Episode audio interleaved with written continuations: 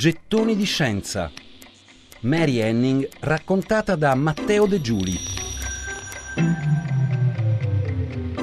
Lyme Regis è una cittadina sulla costa, nella contea del Dorset, si affaccia sulla Manica, a sud dell'Inghilterra, ed è un luogo che oggi è famoso grazie a Mary Henning, l'incredibile paleontologa autodidatta che lì nacque e visse, e in verità grazie anche a Jane Austen, che lì ambientò una parte del suo romanzo Persuasione.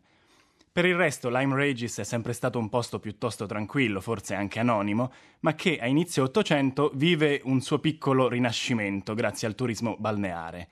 Il turismo balneare nasce proprio in quel periodo, infatti, ed è un turismo elitario e aristocratico.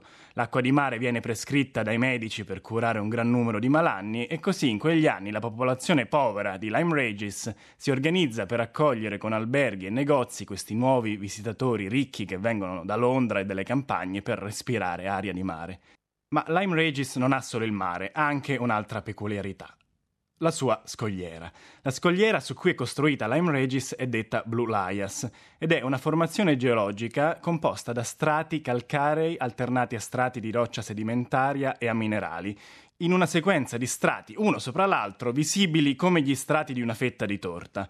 Strati che si sono accumulati e formati nel Triassico e nel Giurassico e che erano dunque come le pagine di un libro di storia naturale, da sempre piene di fossili. Insomma, questa è Lyme Regis a inizio Ottocento. Da una parte turisti con molti soldi che la visitano e dall'altra gli abitanti di questo paese povero ma ricco di fossili. E così la famiglia Henning capisce subito le potenzialità della situazione e inizia a collezionare fossili per poi rivenderli come souvenir ai turisti. Sono soprattutto i piccoli Mary Henning, che ha dieci anni più o meno a quel punto, e il fratello Joseph, poco più grande, a diventare davvero abili nella ricerca di fossili sulla spiaggia. La ricerca è un'attività piuttosto pericolosa anche, perché bisogna praticarla dopo un temporale, perché quello è il momento giusto, il momento in cui la scogliera ha liberato qualche detrito prezioso e il mare non se l'è ancora ripreso, e allora bisogna andare lì a cercare. E insomma, Mary Henning è una bambina povera che inizia a cercare fossili per necessità, per rivenderli ai turisti, e che da subito però inizia a fare delle scoperte davvero notevoli che racconteremo nei prossimi gettoni.